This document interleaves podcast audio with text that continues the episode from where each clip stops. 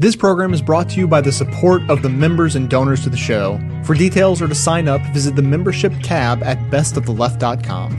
Now, welcome to the award winning Best of the Left podcast with clips today from The Daily Show, Le Show, The Young Turks, Wait, Wait, Don't Tell Me, The Rachel Maddow Show, and Real Time with Bill Maher, with a bonus video clip for our iPhone app users from The Colbert Report.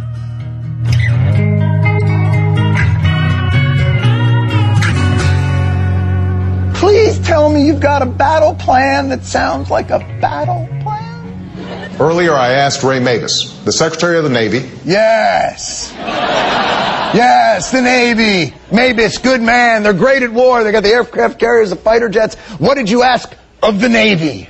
I asked Ray Mabus, the Secretary of the Navy, to develop a long term Gulf Coast restoration plan as soon as possible.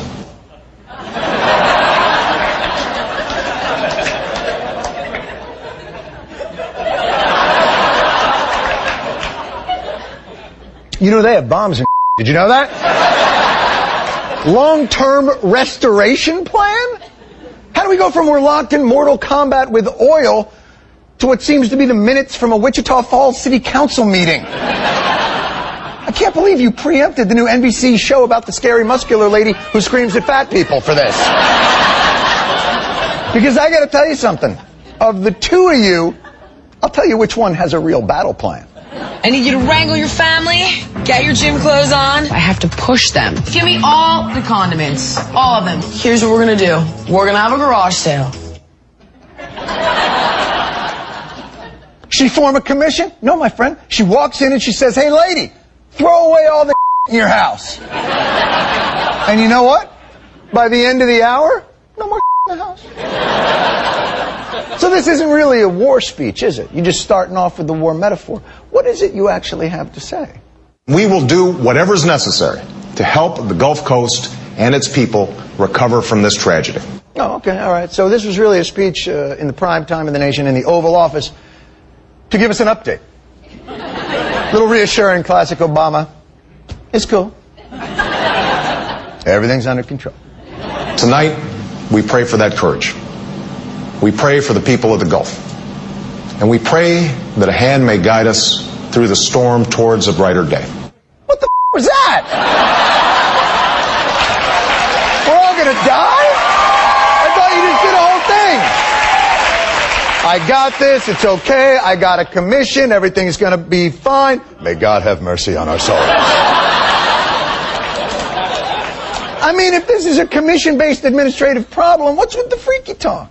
Uh, maybe you're trying to win over, you know, more of the Fox Nation people. At least they go for that sort of thing. The president's use of religion not setting well with everybody. Some people are analyzing that this morning as saying it was disingenuous coming from a president who does not uh, go to church on a regular basis. Boy, you just really hate this guy, don't you?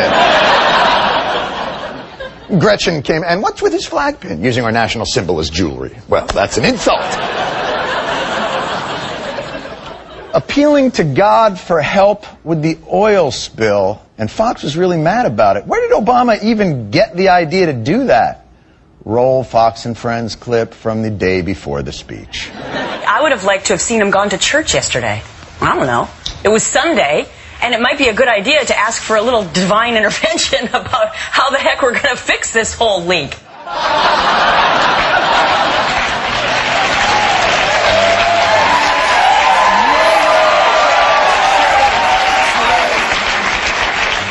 But only if he does it in a church on a Sunday. If he does it from the Oval Office on a Tuesday, that's the devil's fault. Take my time, a friend of the devil is a friend of mine. If I get home before daylight, just might get some sleep tonight.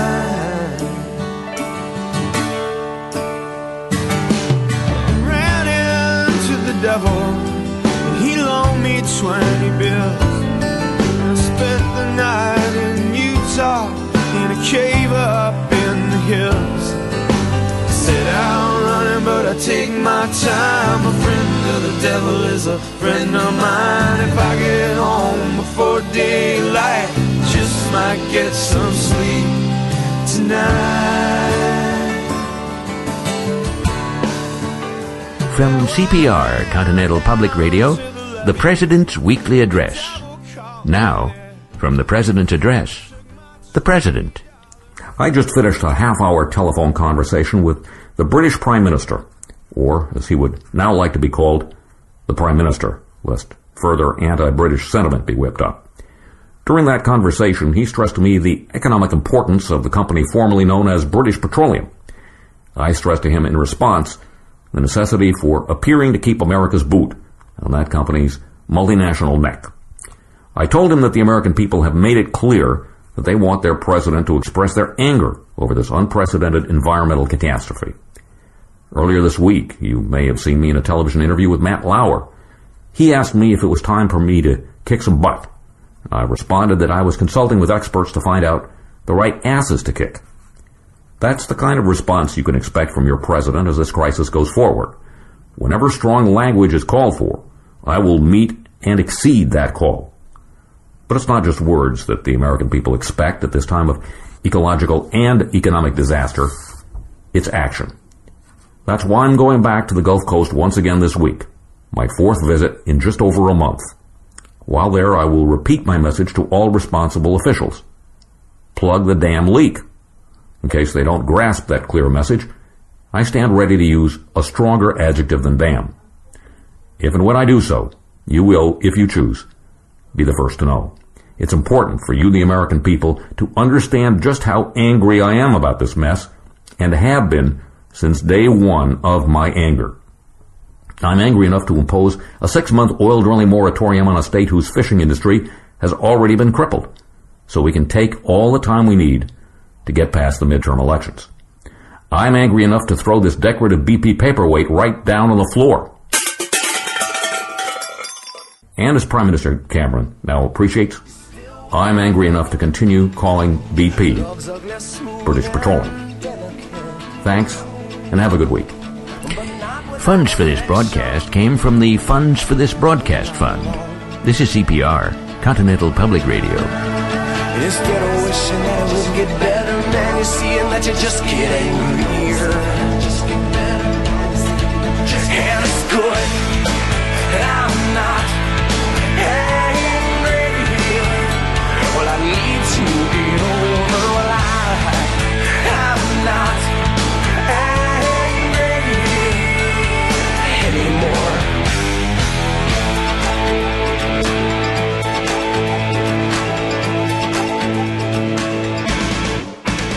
Feds have opened up a criminal probe of uh, the Gulf oil spill, and uh, Eric Holder says we will closely examine the actions of those involved in the spill. If we find evidence of illegal behavior, we will be extremely forceful in our response. There might be civil and criminal uh, liability here for BP, among others.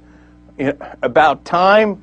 I mean, after all of this, finally, the Justice Department roars a little bit. Do I even believe them? Only partially. If I think if it serves their political purposes, they'll huff and puff. Uh, you know, I, am with the Obama administration. I'm in a state of show me, okay? Because yeah, I know it's a nice little statement you put out. Oh no, no, you don't understand. We're really going to get BP. I'm sure you are.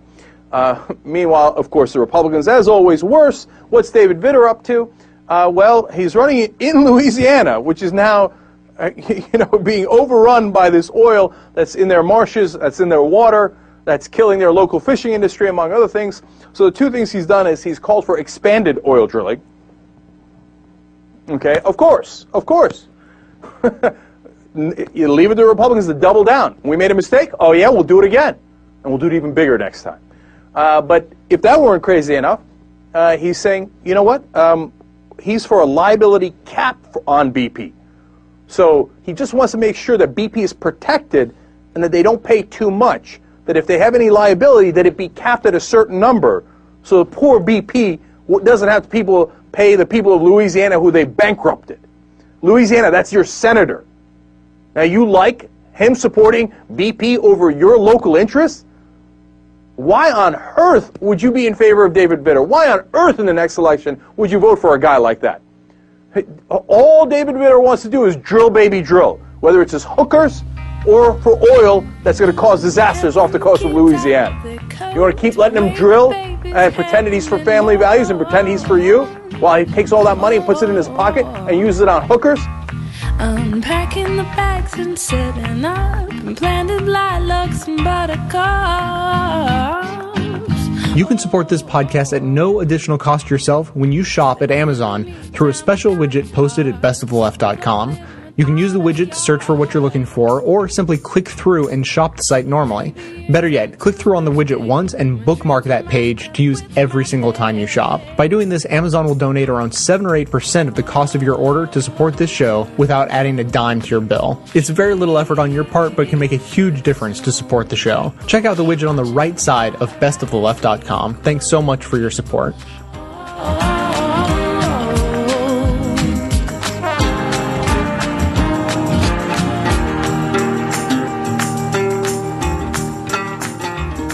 62 of this bill, Louisiana remains a state under siege. Yesterday, the state Senate finally took action. They could turn this whole thing around. Today has been designated a statewide day of prayer across Louisiana. Now, according to that resolution, it says thus far efforts made by mortals to try to solve the crisis have come to no avail. It is clearly time for a miracle for us.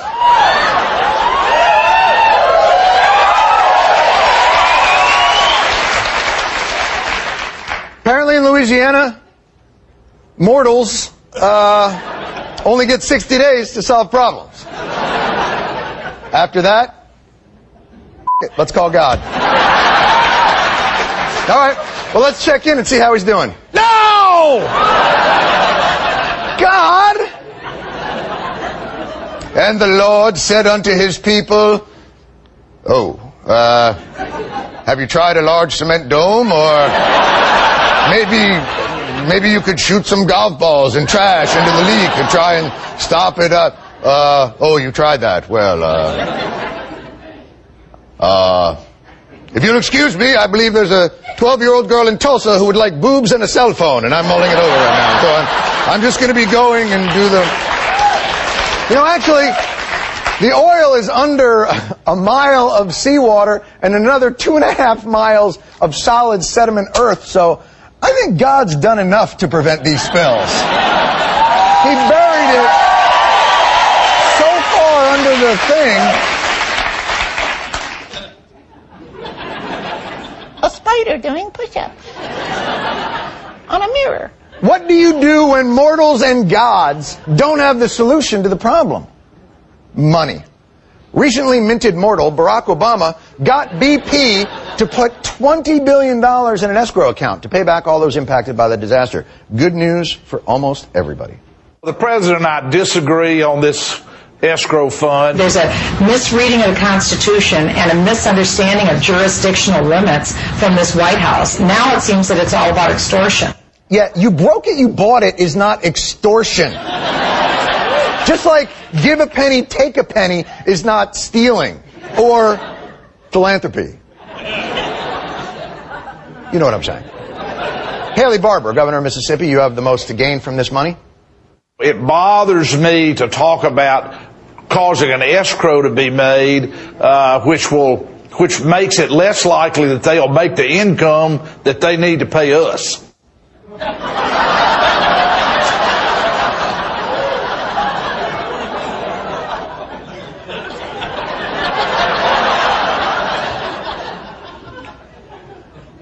How are they going to pay us if they already done paid us? You know, that's, that's not circular logic, that's circle jerkular logic. Extra, extra! Big bad Obama extorts private industry. It had become a go-to Republican talking point endorsed by the Republican Study Committee. They count 114 congressmen as members. And last Wednesday blasted the escrow fund as, quote, Chicago-style shakedown politics. As you know, Chicago-style shakedown politics, it's like regular shakedown politics, except just as you're about to get your money, Steve Bartman it up for you. Turns out, I do feel badly. You know what? I can just imagine right now Steve Bartman sitting in a bar going, Really? Dude?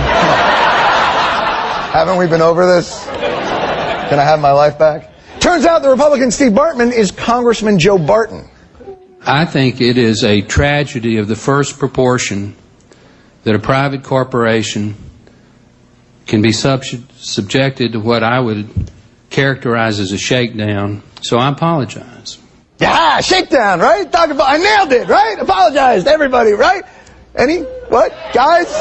I mean, other congressional Republicans? Anybody? The statement that uh, Representative Barton made was wrong. I think that was a dumb statement. I couldn't ag- disagree with Joe Barton more. And he certainly was not speaking for me. The congressman only spoke for himself. That is not mainstream Republican thought. Anymore. It, it wasn't mainstream Republican thought. It was, it was a fringe Republican thought. He was quoting a memo put out by two thirds of your caucus. At least old Haley Barbour will stand up for him. I don't think what he said was accurate because I think the way this worked out was it was dividing it up into five billion dollars a year instead of one twenty billion lump sum. I think actually is a fair, good deal for everybody. So making BP pay for the Gulf of Mexico is wrong. Making BP put the Gulf of Mexico on layaway. That's how it's supposed to work. Michelle Bachmann, will you stand by him? You said this fund was against the Constitution, and you used the word extortion. You gotta love what Barton did. No one is saying that this fund shouldn't be set up. You were saying that! Congresswoman Michelle Bachmann was saying that. In fact, she was saying it three days. Am I the only one of the two of us who listens to what you say? Meanwhile, the only person having a worse couple of days than Joe Barton is the guy he apologized to, BP CEO Tony Hayward. I wonder where he was hiding out this weekend. A man who looked a lot like BP Chief Tony Hayward sailing Hayward's boat in a yacht race off the coast of England. So, now he's into wind power. I listen to the wind, to the wind of my soul. Where I'll end up, well, I think only God really knows. I've sat upon the setting sun, but never, never, never, never. I never wanted water once. No, never, never, never.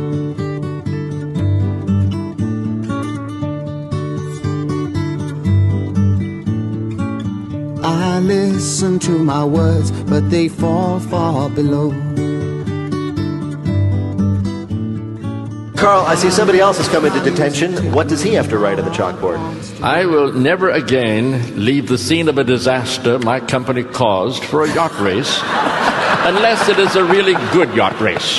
So that was the head of what infamous company who decided that what he really needed to relieve his stress was to take in a yacht race?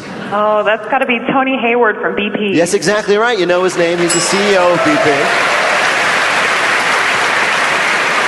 He's the guy who famously complained about, quote, wanting his life back after his company turned the Gulf of Mexico into an enormous Jiffy Lube. He decided to relax by attending a yacht race in Britain. When asked how he could do such a thing, he said, Well, if you want to talk about witnessing disasters, my yacht came in fourth. After the yacht race, Hayward said he'd soon be back on the scene managing things in the Gulf right after the International Convention of Monocle Wearers. he has to lead an ascot symposium there, and he's going to participate in the annual Butler Toss. An ascot. Come on, skinny love, just let's see it.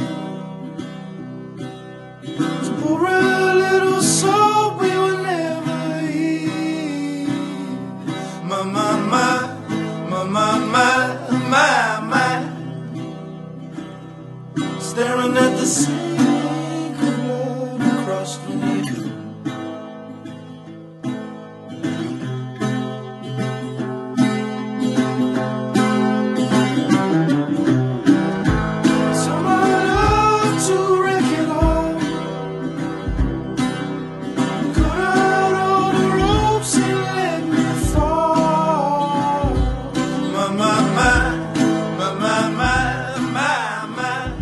mobilization of this speed and magnitude will never be perfect, and new challenges will always arise. I saw and heard evidence of that during this trip. So if something isn't working, we want to hear about it. If there are problems in the operation, we will fix them. Oh, pick me, pick me, pick me. Problems you want to hear about? There's plenty about the response to the BP oil disaster that is not working.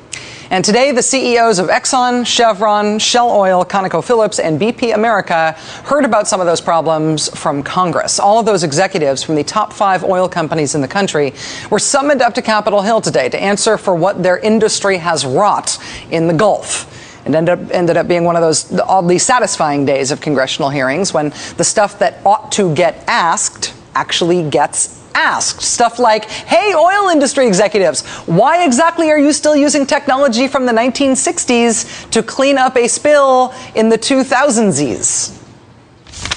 Now, another picture. A picture I'm very familiar with. A picture of the boom used in the Santa Barbara oil spill in 1969. That was about the era of the rotary telephone. Now, here's a picture of the boom used in the Gulf today, 40 years later. Do you see a big difference between the boom technologies used in these two pictures? I, I don't see a big change in boom technology. There have been tremendous changes in technology and how boom is deployed and how satellite imagery helps deploy resources into the best possible places. Yes, we do have satellite imagery now, but that was the era of the rotary telephone. We now live in the era of the iPhone. See, according to BP, it's okay to use 1960s era technology because now, because we have satellites and stuff, we're better at knowing where to put our 1960s era technology. That's like if we were still driving Ford Pintos and Corvairs that exploded on impact. But now, Ford Pintos and Corvairs have OnStar in them. So when they blow up, we know exactly where to find the smoldering wreckage. This current disaster obviously happened specifically to BP, but one of the things that has emerged pretty clearly since is that it could have easily happened to any of the big five oil companies that testified today, at least, including, say, ExxonMobil. ExxonMobil CEO Rex Tillerson was grilled by Congressman Bart Stupak today about his company's claim that they can handle a spill as large as 166,000 barrels per day. If you can't handle 40,000, how are you going to handle 166,000 per day as you indicate? The answer to that is when these things happen, we are not well equipped to deal with them. So when these things happen, these worst case scenarios, we can't handle them, correct? We are not well equipped to handle them. There will be impacts, as we are seeing. When they happen, it is a fact that we're not well equipped to prevent any and all damage. There will be damage occur. There will be damage occurring. We need to freeze frame. Stop this. Stop with this. St- leave that guy there. This is one of those moments. This is important. Append this to every deepwater drilling application. Append this to every complaint about the deepwater drilling moratorium. Append this to every politician who says that what we really ought to be doing is continuing to drill here it is again. Here's the oil industry. Here's the CEO of ExxonMobil admitting they have no idea what to do when things go wrong. When these things happen, we are not well equipped to deal with them. We are not well equipped to handle them. There will be impacts, as we are seeing. When they happen, it is a fact that we're not well equipped to prevent any and all damage. There will be damage occur. While it is comforting to hear the oil industry admit out loud to what we've all been seeing the evidence of, it is, again, cold comfort to the people who have to live with the consequences of that horrible truth. Those are the people in all of the coastal communities who are now watching the oil in the Gulf of Mexico surge toward them. The people who are trying to figure out on their own how they can try to save their communities because they effectively are on their own at this point. What's happening in these Gulf Coast cities and towns right now is an ad hoc, invent things as you go, let's play MacGyver, desperate, locally driven, invent your own salvation effort to try to keep the oil offshore. It's people in these communities essentially having to come up with something, anything, to try to prevent the oil from ruining their land and their livelihoods. We have been trying to give this admittedly local story some national attention on this show. Today, there was a big article about it in the New York Times about what the Times described as chaotic efforts to contain and clean up the oil in the water. I'm hoping that maybe that big article and some of what's been going on in Congress will help give this part of this story some more national gumption in terms of the coverage. But up until now, this, this innovate on the fly effort has received the most coverage and the most in-depth coverage at the local level, at local news, at local news affiliates. And there ha- has been some truly amazing local coverage. Check, check some of this out. In Jefferson Parish, leaders are going ahead with the plan to use barges to stop oil from entering Barataria Bay. The plan is to use barges and rocks to close off these five entrances into the bay and its estuaries. 16 barges have already arrived, with at least 100 more expected by next week. Area leaders hope to sink them alongside one another at major passes where Gulf waters flow into coastal Louisiana. Orange Beach is taking matters into its own hands to protect Perdido Pass. To protect Perdido Pass, crews are now working on a $4.6 million steel pipe boom plan. It's a 36 inch pipe filled with foam so it will float.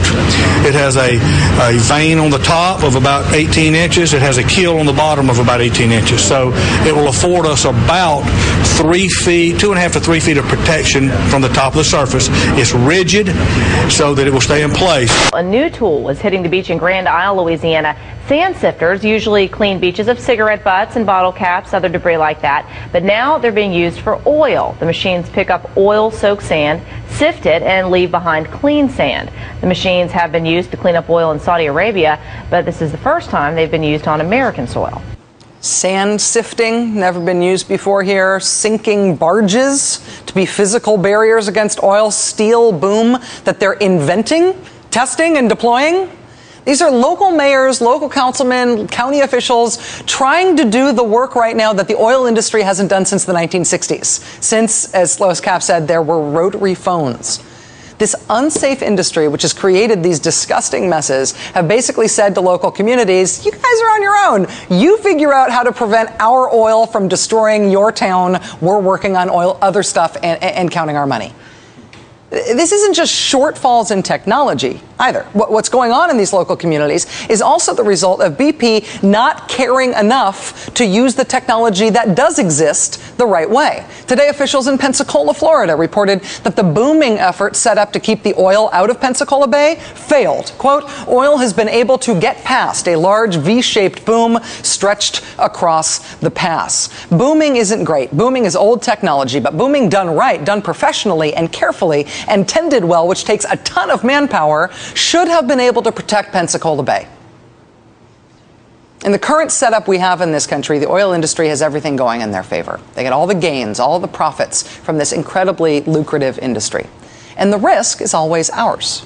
It's our American beaches that get doused in oil. It's our American marshes that get ruined when something goes wrong. It's our American industries that get destroyed when the places where people make their livelihoods are polluted and made toxic. So for us citizens, us non oil executive citizens, those of us who don't profit from the oil industry, big disasters like the Exxon Valdez, the Ixtoc, the Buzzards Bay spill in Massachusetts, the Prudhoe Bay spill in Alaska, the seven spills after Hurricane Katrina, all of the spills after Hurricane Ivan, the spill in Salt Lake City this past weekend. For those of us who don't profit from this industry, these are big deals. These are sort of landmark events in terms of our relationship to oil. But get this this is something that I learned today watching the congressional hearing that I did not expect to learn. For oil industry executives, even the biggest accidental blowout ever, 140 million gallons of oil spilled into the Gulf of Mexico, even Ixtoc, even that is apparently not a big deal when they think about their own industry. It's not part of what they've learned about oil and oil companies and drilling. It's not something that they talk about. It's not a term they're familiar with. It's apparently, if you're the head of an oil company, if you are the CEO of an oil company, it's apparently something you've never even heard of before.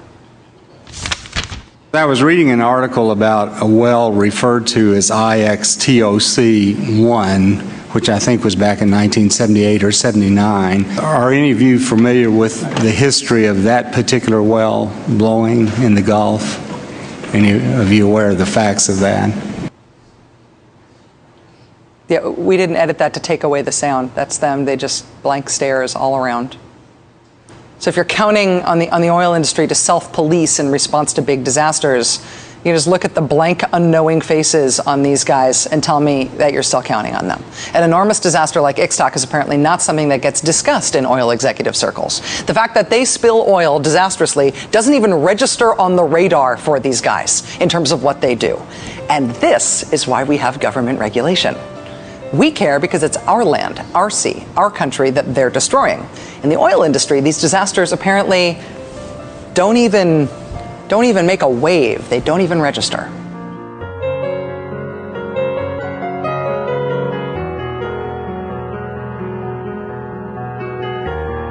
I love hearing from listeners who write in to tell me about how this show positively impacts their lives, as it reinforces the idea that what I'm doing really may be making a little bit of a difference. What I love even more is that it's the support of the listeners themselves which makes this show possible.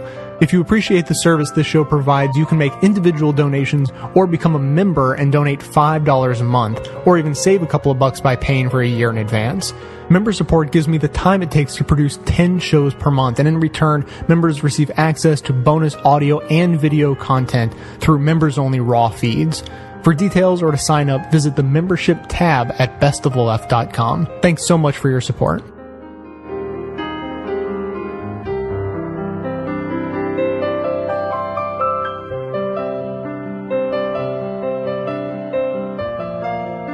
An investigation of Minerals Management Service employees in Lake Charles, Louisiana found a widespread culture, it's culture, of accepting gifts from oil companies, including hunting and fishing trips, Christmas parties, and even free tickets to see LSU beat the University of Miami in the Peach Bowl.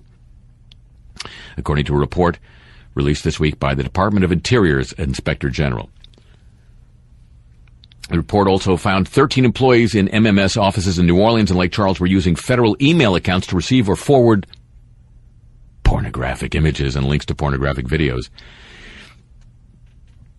And at least two employees in the Lake Charles office were using drugs. Aside from that, all the actions took place before 2007, according to Acting Inspector General Mary Kendall.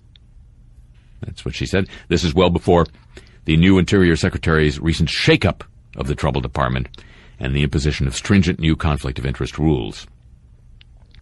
In 2008, a similar Inspector General report found officials in the since disbanded Royalty in Kind program, where oil companies could pay the federal government in oil for their royalties instead of dollars, in Denver and Washington, accepted improper gifts, used cocaine and marijuana, and had sexual relationships with oil and natural gas company representatives.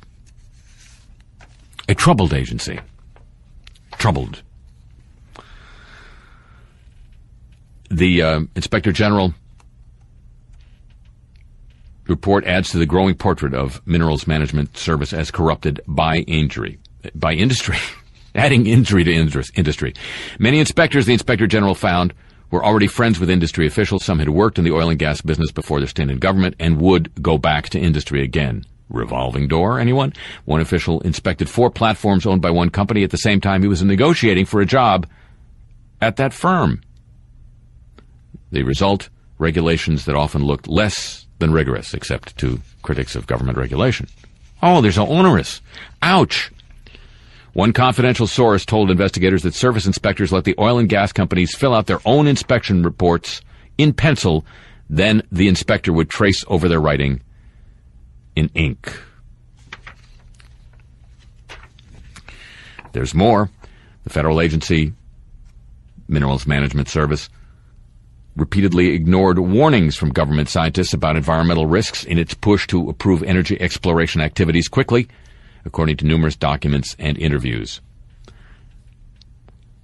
Minerals Management Service officials can receive cash bonuses in the thousands of dollars based in large part on meeting federal deadlines for leasing oil and, gla- gas exploration.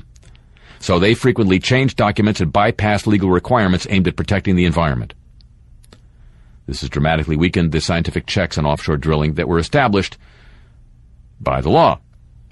It's a war between the biologists and the engineers, says Tom Campbell, who worked at NOAA's as NOAA's general counsel under President Bush. They just have a very different worldview, and sometimes the engineers simply don't listen to the biologists. Interviews and documents seen by the Washington Post show numerous examples in which senior officials discounted scientific data and advice even from scientists elsewhere in the federal government. That would have impeded oil and gas companies drilling offshore. This is under both the Bush and Obama administrations. Hello? Red flags raised by scientists at NOAA and, and the Marine Mammal Commission and the MMC have gone unheeded. Obama officials say they're taking steps to ensure that science guides drilling decisions. Formerly, agency officials say such questions are rarely as simple as they seem. In 2006, then MMS biologist Jeff Childs wrote a detailed analysis of how the Exxon Valdez oil spill Valdez had harmed generations of fish. But his conclusion that a large oil spill is likely to result in significant adverse effects on local fish populations requiring three or more generations to recover would have forced the MMS to conduct a full environmental impact statement before auctioning off a lease in Alaska. So they didn't. When it approved BP's 2009 plan to start the exploratory well that's now spewing, the federal agency that oversees oil drilling, MMS, assumed there would be little risk of a well blowout and likely no death to marine life if an accident were to happen. BP estimated in the worst case, a blowout would spew out 162,000 barrels of oil every day. That dwarfs the current estimates. But in its exploration plan in March 2009, BP assured the Federal Min- Minerals Management Service, this is March 2009, current administration, that a well blowout was so unlikely that, quote, a blowout scenario is not required for the operations proposed, unquote. MMS then granted BP a, quote, categorical, categorical exclusion, unquote, from a public review of the potential environmental impact of the drilling. And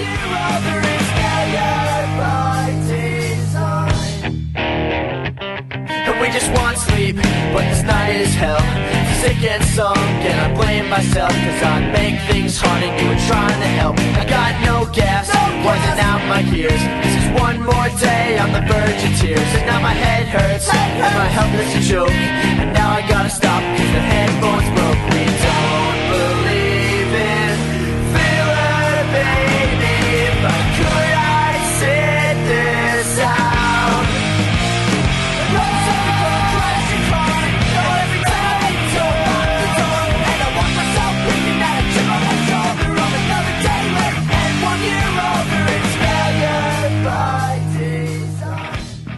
Have been holding my nose about this oil issue every week. I do not want to talk about it, and we do. But, you know, this is the last show of the season, my last time to vent.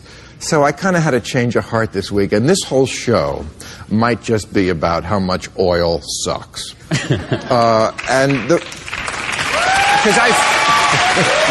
I, I feel oily. I mean, now that those pictures come in of the uh, the wildlife, I you know I feel dirt. I feel their shit on me. I feel like someone from Greenpeace should scrub me down every night. And I guess the question I want to ask is that sometimes tragedies.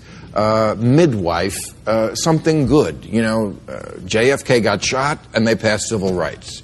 What would have to happen for this tragedy to have some meaning? Because so far I don't see anything.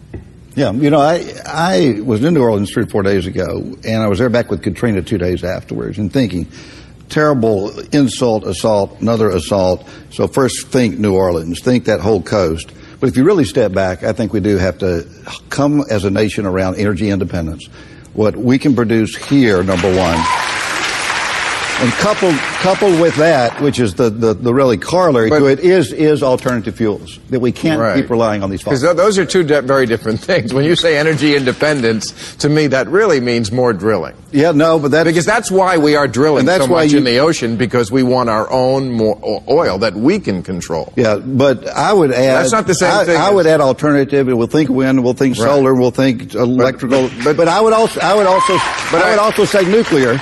And I would also say the nuclear push. It, we need to think about. it. We need to address it. In 12 years in the United States Senate, we never really addressed it. Okay, but it does. It, you know, we. that, that I link them. I link them. That statement. What? I link them. Independent I'll with 'em. alternative. Oh, I thought you were. I, I thought you were giving a shout out to Allah. I'll link 'em, I'll link 'em. Um, Queen Noor, where are you? We're giving a shout out to Allah.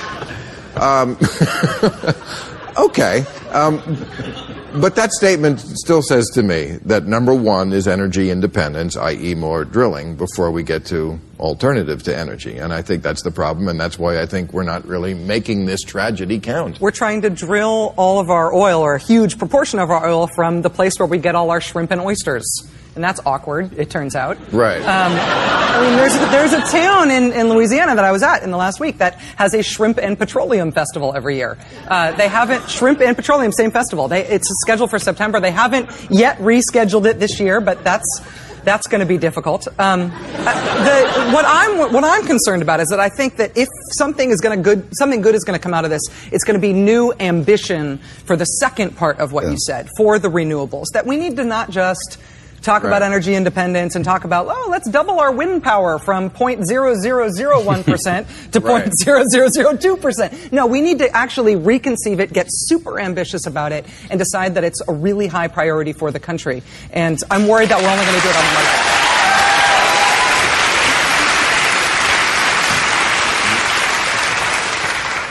There are two words to answer this very specific question you asked. What will it take? It will take President Obama to lead. Full stop. It's uh, we had a period between 1957 and about 1966 where we had three different presidents who led in the midst of crisis, who made the country a better place. Sputnik in 57, Eisenhower led. That made possible the space program. It made possible an enormous amount of technological progress. Kennedy and Johnson on civil rights. You know, it- that was as as crisis driven as it possibly could be. People were reacting in real time to the brutality of Southern lawmen, often televised images live, news pictures, and they did it. And they went from Selma, Bloody Sunday, in March of 1965. Within two weeks, Johnson was proposing the Voting Rights Act, and it got passed. Right. He just took, seized the moment. And that's what we have not seen.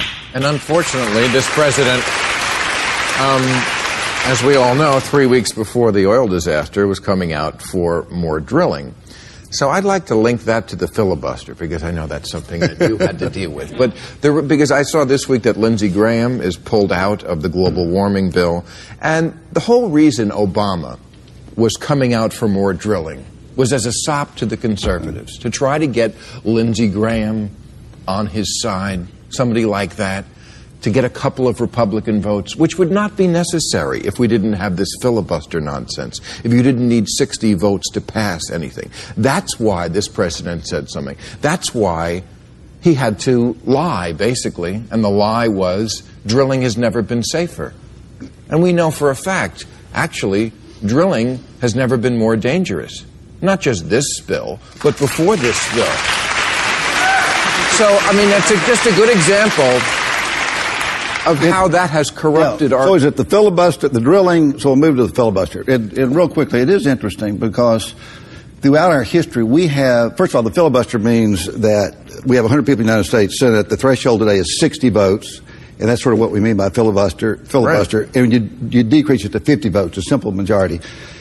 Um, As- come as up- was designed. It was. Well, first of all, President Obama showed that he is willing to, to bypass all that, which he did with health care, and basically just passed it with 50 votes.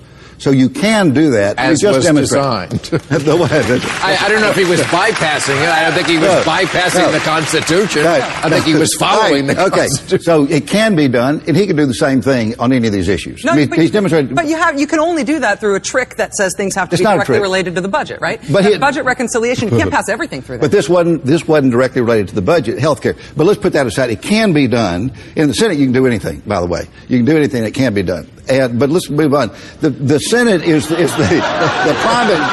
Wait a minute, you can. You can do. Republic, Republicans are filibustering everything. That's why it doesn't magically take 60 votes to do something. Every time they do that, it is a filibuster. I agree. And it's being used more frequently I- than it's ever been used in American history before. And Republicans should answer for that because it's a really stupid way to run the country.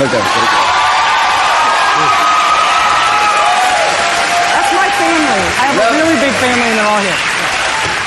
What, what, what? They're with you. Let me, I, I can tell you. I, I heard it in the, in the introduction. They're screaming, the- "Bill, is the- Bill." First of all, let me just say, real quick, in defense of our Congress, The 200, over 200 years ago, we set up a House of Representatives, which is majoritarian, majoritarian rule, which is 50% or more, and that's sort of one branch of government.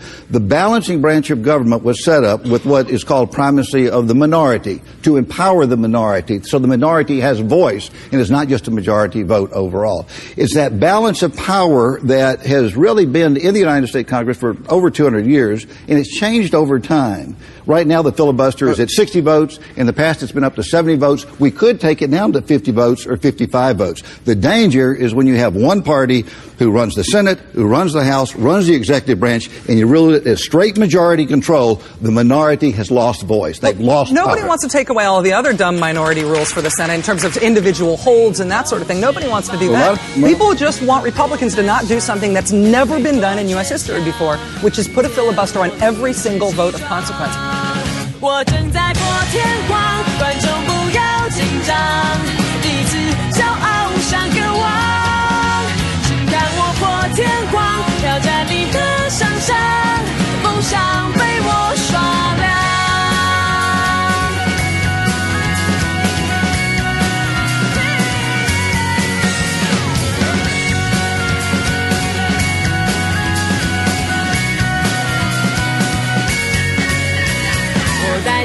的忧愁和快乐，那么独一无二。我知道我的风格和颜色，就要掀起狂热。 Got more news on the BP disaster. Uh, the Gulf oil spill, uh, apparently, according to some Republicans, including Don Young, Republican of Alaska, says is actually not an environmental disaster. That's a direct quote from him. He says that uh, this is not an environmental disaster, and I will say that again and again because it's a natural phenomenon. Oil has seeped into this ocean for centuries. We'll continue to do it. Uh, during World War II, there was 10 million barrels of oil spilt from ships and no natural catastrophe. We will lose some birds, we'll lose some fixed sea, sea life, but overall it'll recover. Okay. Yes. So, for example, carbon dioxide is a natural gas that occurs in the world. If you have a lot of it in one area, it might be trouble. Uh, carbon monoxide. Yeah, that, that happens. If you have a lot of it in one particular garage, you're going to die. okay. And we understand that oil leaks in the oceans uh, naturally. It doesn't leak at this level nonstop. See, when it does, if it leaks normally, it doesn't cover all the animals, for example, and all the fish, and it doesn't kill them all. If it leaks at this level, it covers all of them and kills them all, and is an ecological and environmental disaster. So you got to explain it real slow to Republicans. They sit there a little slow. They're like, "What? I thought there already was oil in the water. Oh, more of it makes a difference." Hmm. Now, Don Young's from Alaska, so being a little unfair by giving me a Southern accent, being unfair to the South. So, my apologies. All right, now let's go on to other fun Republican reactions. Now, here's one thing I know about Republicans they are for less government involvement. Unless, of course, it means taking money from the federal government when they're in trouble. So, here we go. Usual cast of characters Governor Bobby Jindal of Louisiana, uh, Florida Attorney General Bill McCollum, Republican State Representative uh, Steven Palazzo from Mississippi. All of them. Oh, Obamacare is terrible government intervention. Get the government out of our business. Michele Bachmann, get your hands off our health care. And now all of a sudden, Michele Bachmann says that uh, Barack Obama was too hands off, that he should, should have gotten the government involved much earlier. Here's Steven Palazzo. This is not only an economic nightmare, but it's an ecological one as well. We cannot spare any resource. So, gimme, gimme, gimme, gimme. Jindal, who was like, I don't want that stimulus money. Now all of a sudden it's like, no, the government has to give all the money and make sure that the oil stops. Government, where are you? Government, government, I need you, please. Step in and stop the oil and then give me a, a, lot of money in relief. What happened, big guy? I, I thought you were for small government. Let, let the free market handle it. Let, you know, I'm sure that uh, the oil will voluntarily stop when it feels like it. As Don Young says, there's already oil in the water, son. okay, so good luck with that strategy. Now, I will give credit to um, uh, one guy, and that's uh, Haley Barbour. He is not criti- He's a Republican that has been for drill, baby, drill, etc. He's uh, governor of Mississippi, uh, but he has not criticized Obama. He's at least being consistent. He's like, no, no, I want the money.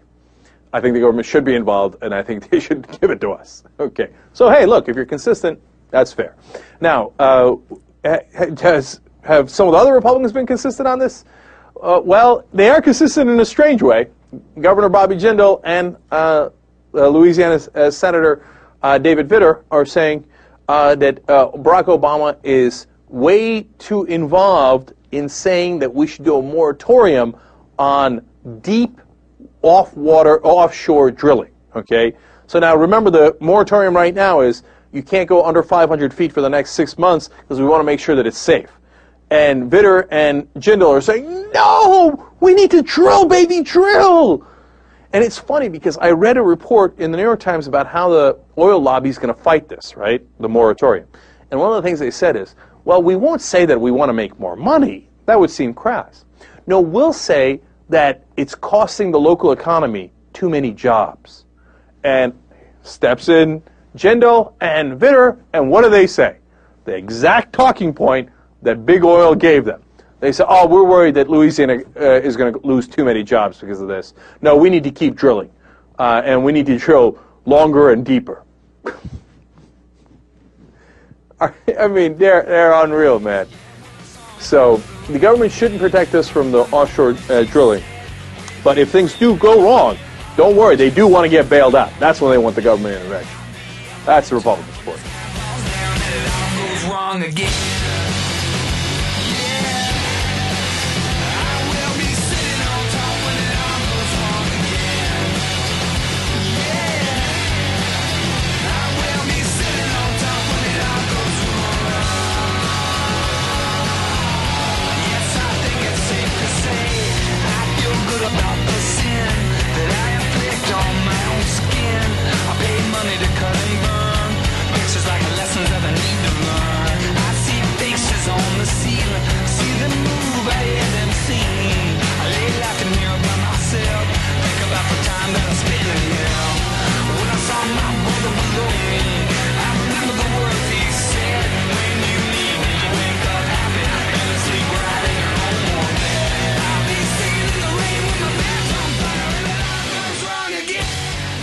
Let this be our national goal.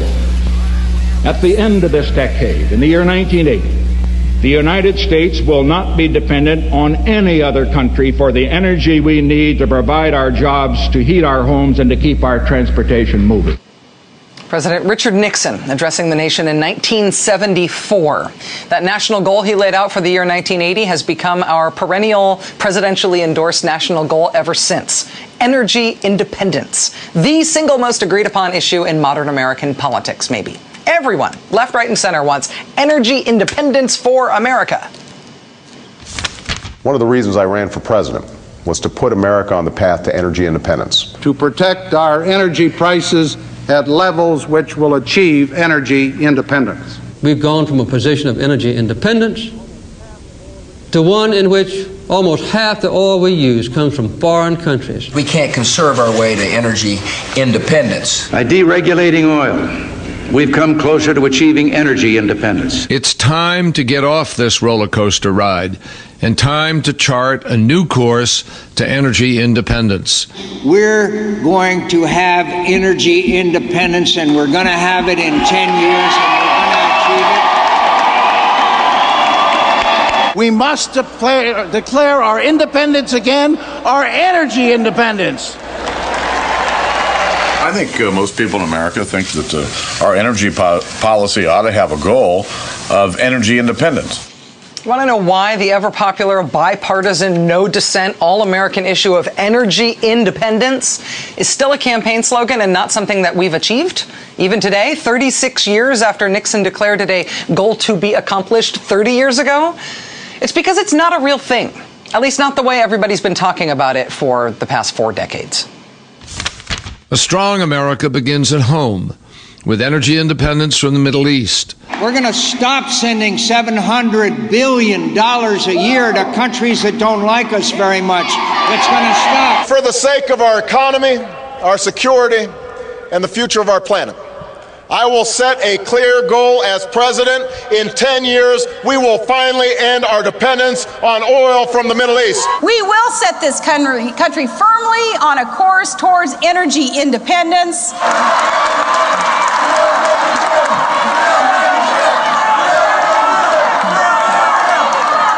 From a totally nonpartisan standpoint, that is awesome campaign rhetoric. Awesome campaign rhetoric that is not related at all to how stuff actually works in the real world.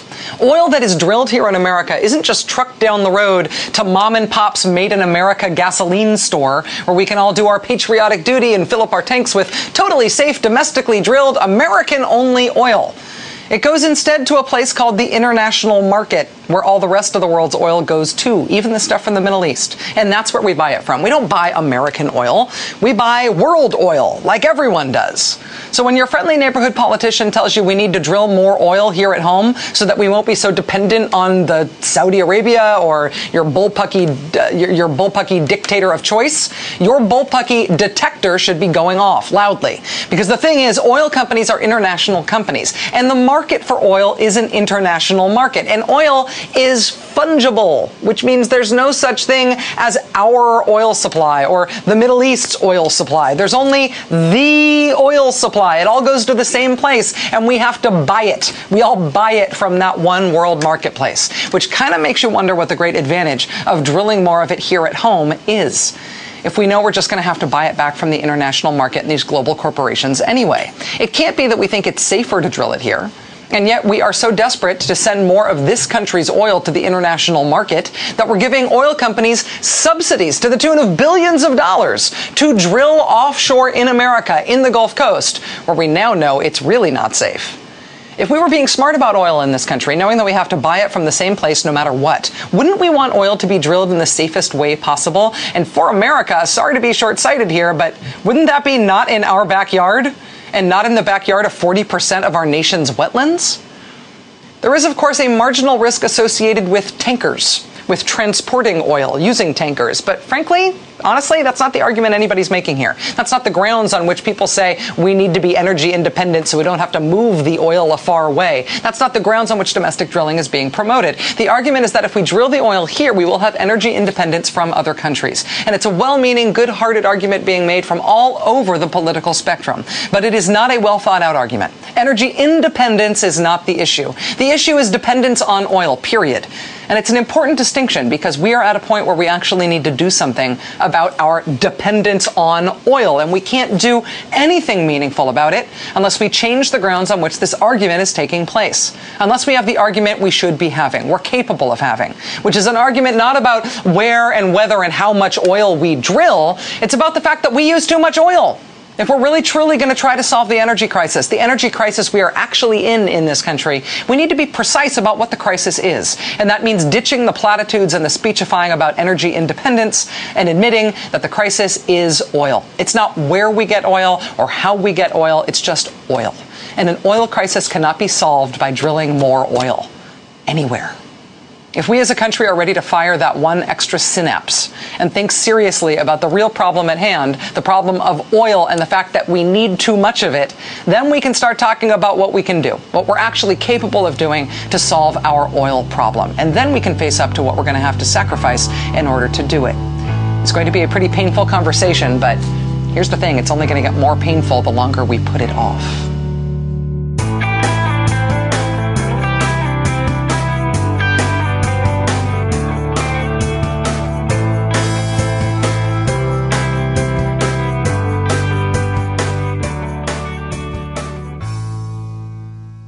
Thanks for listening, everyone. I want to tell you right off the bat to please continue uh, bringing in those votes over at Podcast Alley. We're uh, trying a new experiment this month. Instead of just voting uh, for this show and trying to get us into the top 10, uh, I've teamed up with the fine folks over at the Blast the Right podcast, another great progressive podcast, and uh, as, as well as the Young Turks, who have also jumped into the Podcast Alley game.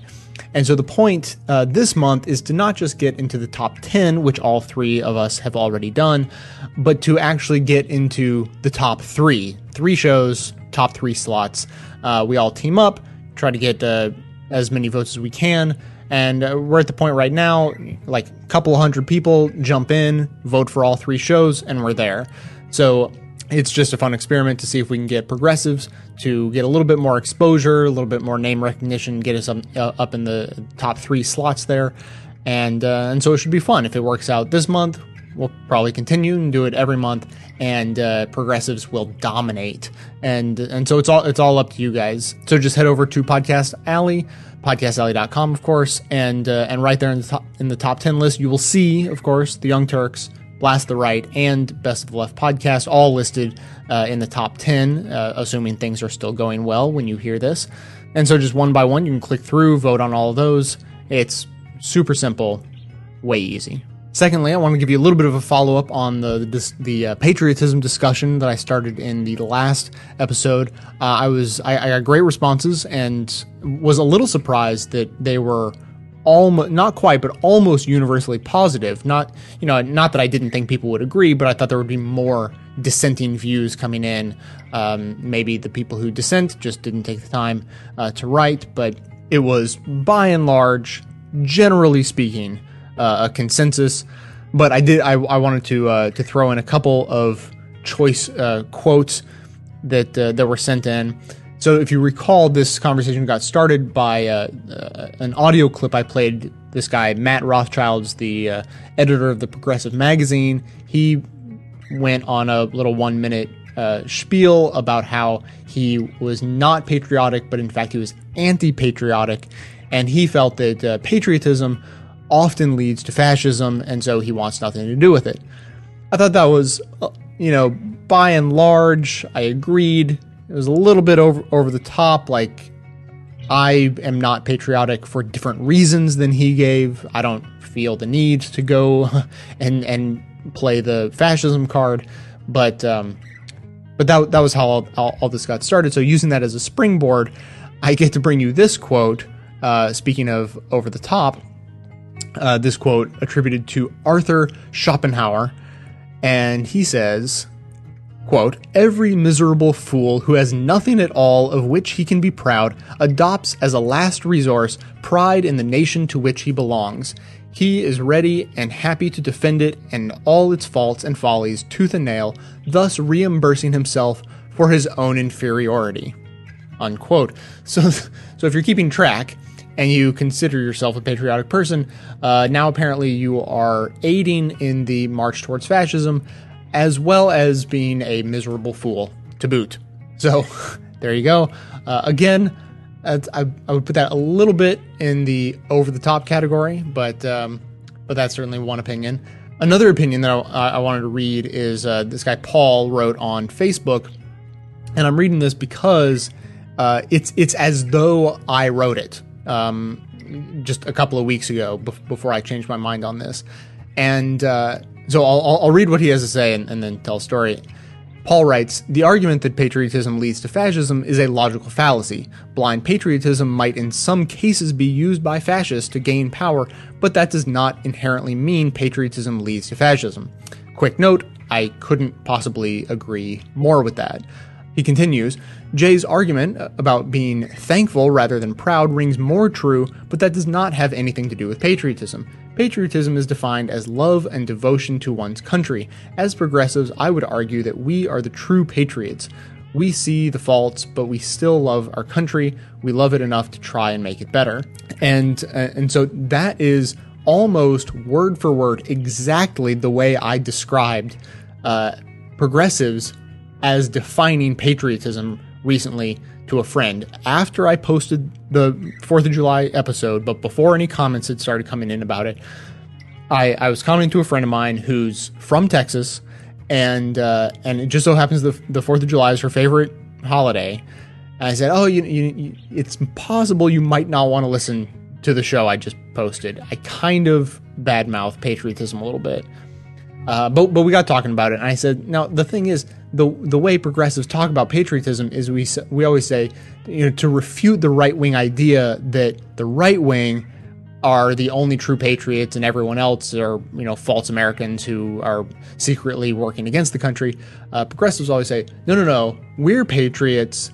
Uh, but let me quickly define patriotism for you because it's different than what you think. It's not uh, my team right or wrong. It's I love the country in spite of its uh, faults, but I, I, like it anyways, and I'm I'm willing to work to make it better. So I'm actually more patriotic than you, and and so that's uh, almost you know. Hopefully, I didn't uh, quote it wrong or, or boil that down in, in a way different than, than the way Paul meant it.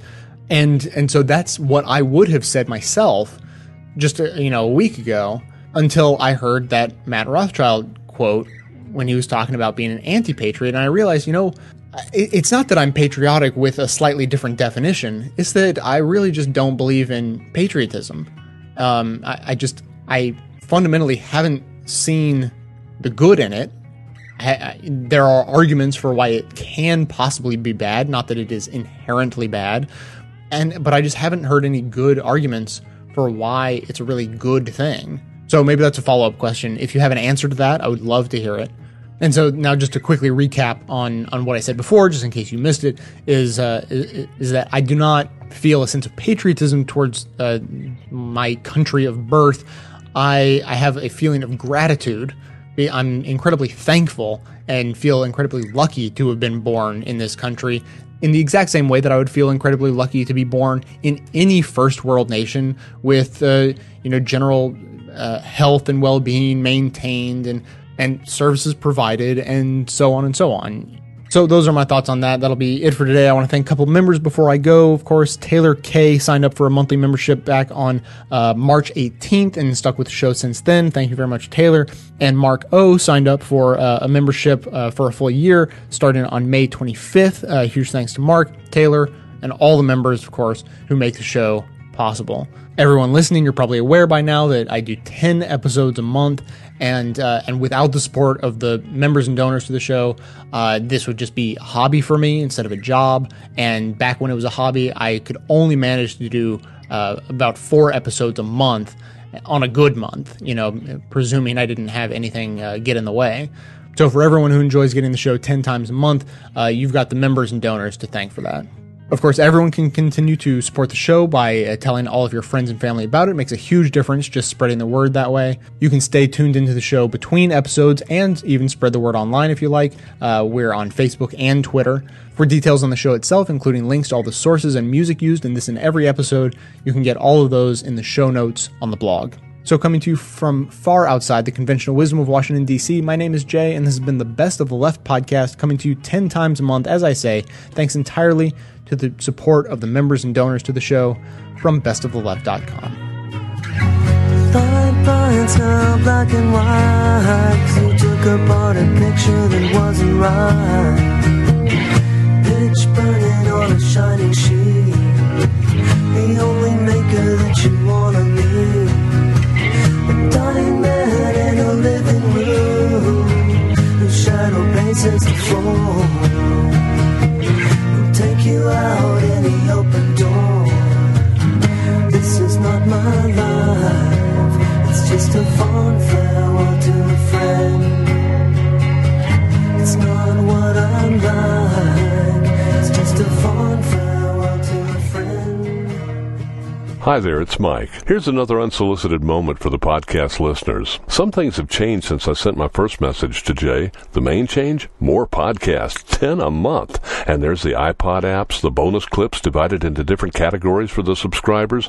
And now Jay has made this podcast his full-time job. Plus, Jay won the Best Produced Podcast of the Year award. By using the Amazon link on the Best of the Left podcast site, you can contribute with every purchase you make at reduced prices on just about every everything. At Amazon, you can buy music downloads, furnish your apartments, fill up your cupboards with linens, food, computer supplies, appliances, and on and on and on. Not just the Amazon DVDs and books. In fact, it's hard to name anything that you can't buy at Amazon. And you're contributing at the same time without paying a penny more. Now, my Social Security retirement check doesn't allow for much shopping, but I still manage to make sure Jay has my $5 subscription month after month. It's great to know that even on a meager income, I'm making a big difference in our world, keeping the Best of the Left podcast going and growing and ensuring progressive concepts are introduced, heard, and passed on. I'm proud to be a part of that, and you will be too. Do your part. Do what you can. Thanks.